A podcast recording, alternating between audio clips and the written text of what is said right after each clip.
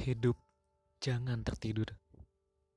Untuk dapat menikmati hidup, hal terpenting yang perlu kita lakukan adalah menjadi sadar. Inti dari mindfulness adalah kesadaran. Dan inti spiritualitas juga adalah kesadaran. Banyak orang menjalani hidup ini masih dalam keadaan tertidur. Mereka lahir, tumbuh, sekolah, bekerja, menikah, mencari nafkah, membesarkan anak, dan akhirnya meninggal dalam keadaan tertidur. Seperti itulah siklus yang masih diikuti oleh sebagian orang. Analoginya adalah seperti orang yang terkena hipnotis. Kamu tahu di mana menyimpan uang. Kamu pun tahu persis berapa nomor pinmu. Dan kamu pun menyerahkan uangmu begitu saja pada orang tidak dikenal. Kamu tahu, tapi tidak sadar. Karena itu, kamu bergerak bagaikan robot-robot yang dikendalikan orang lain, lingkungan, jabatan, uang, dan harta benda. Pengertian menyadari amat berbeda dengan mengetahui. Kamu tahu berolahraga itu penting untuk kesehatan, tapi kamu tidak melakukannya. Kamu tahu virus corona itu berbahaya. Tahu, virus itu telah menyebar hampir ke seluruh penjuru dunia dan telah memakan ribuan korban jiwa. Namun sikapmu masih saja meremehkan dan tidak mematuhi physical distancing dan semua protokol kesehatan yang ada. Itulah contoh tahu, tapi tidak sadar. Kematian mungkin merupakan satu stimulus terbesar yang mampu menyentakkan kita. Ingat, sudah banyak orang meninggal begitu saja karena virus corona. Mulai dari orang miskin sampai orang kaya, para pengusaha sampai pegawai swasta, akademisi sampai politisi. Dan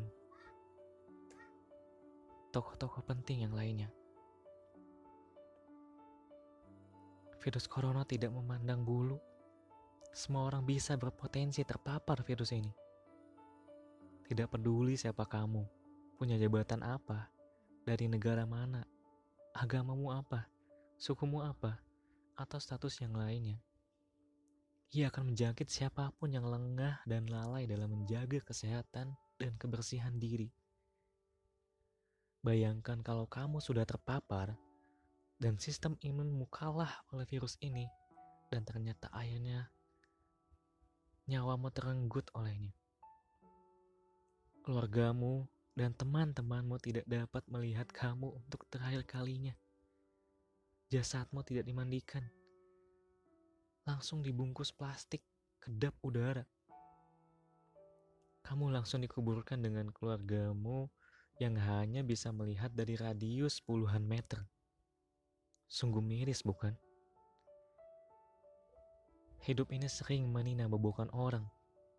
Untuk menjadi bangun, setidaknya kita harus sadar mengenai 4 hal.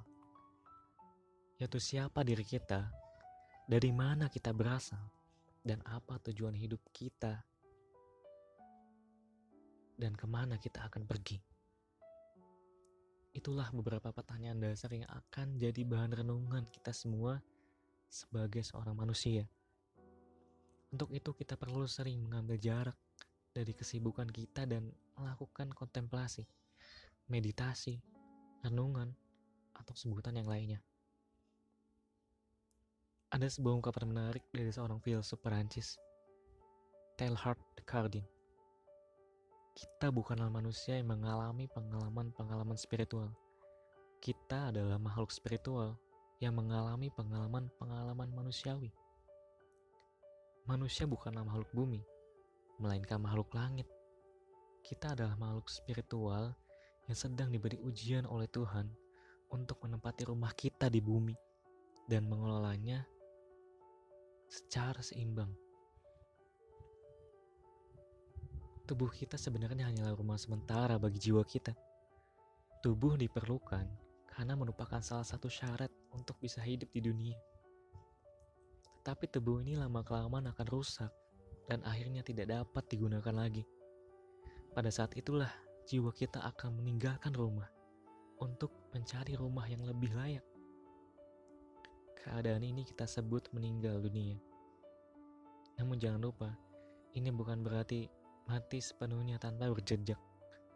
Karena jiwa kita tak pernah mati. Yang mati adalah rumah kita atau tubuh kita sendiri. Coba kita resapi kembali penjelasan sebelumnya secara mendalam. Badan kita akan mati, tapi jiwa kita akan tetap hidup.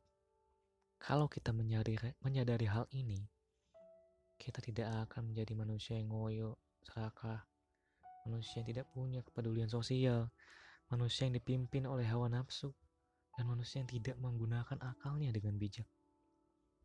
Kita memang perlu hidup, perlu makanan, rasa aman, kesehatan, dan kebutuhan dasar yang lainnya. Bila kita sudah cukup capai kebutuhan tersebut, ya sudah, jangan berlebih, karena sesuatu yang berlebih itu tidak baik. Dan buat apa sibuk? Saat ini engkau menimbun berbagai kebutuhan pokok, masker, hand sanitizer, dan alat kesehatan lainnya secara berlebihan. Kalau ternyata perilaku tersebut dapat menyengsarakan kehidupan banyak orang, terutama rakyat kecil. Dan walaupun telah menimbun ini itu, hasilnya tidak dapat kau nikmati selama-lamanya. Apalagi kita udah merusak dan mengotori jiwa sendiri dengan berlaku curang, serakah, dan korup. Padahal jiwa inilah milik kita yang abadi. Lantas, apakah kita perlu mengalami sendiri peristiwa-peristiwa yang pahit agar kita sadar? Kita harus terkena musibah dulu, kena penyakit, kena bencana, ditinggal orang-orang tersayang, kehilangan kepercayaan, sekarat, atau bahkan mati. Jawabannya ya. Tapi kalau kamu merasa cara tersebut terlalu mahal, ada cara kedua yang jauh lebih mudah. Yaitu, belajarlah mendengarkan. Dengarlah dan belajarlah dari pengalaman orang lain. Bukalah mata, hati, dan pikiranmu untuk mengerti, mendengarkan, dan mempertanyakan semua pikiran dan paradigmamu selama ini.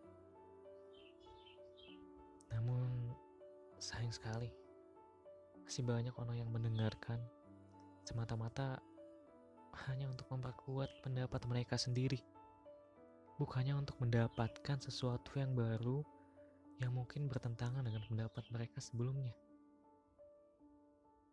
Mereka masih saja enggan terbuka untuk mencari sebuah kebenaran.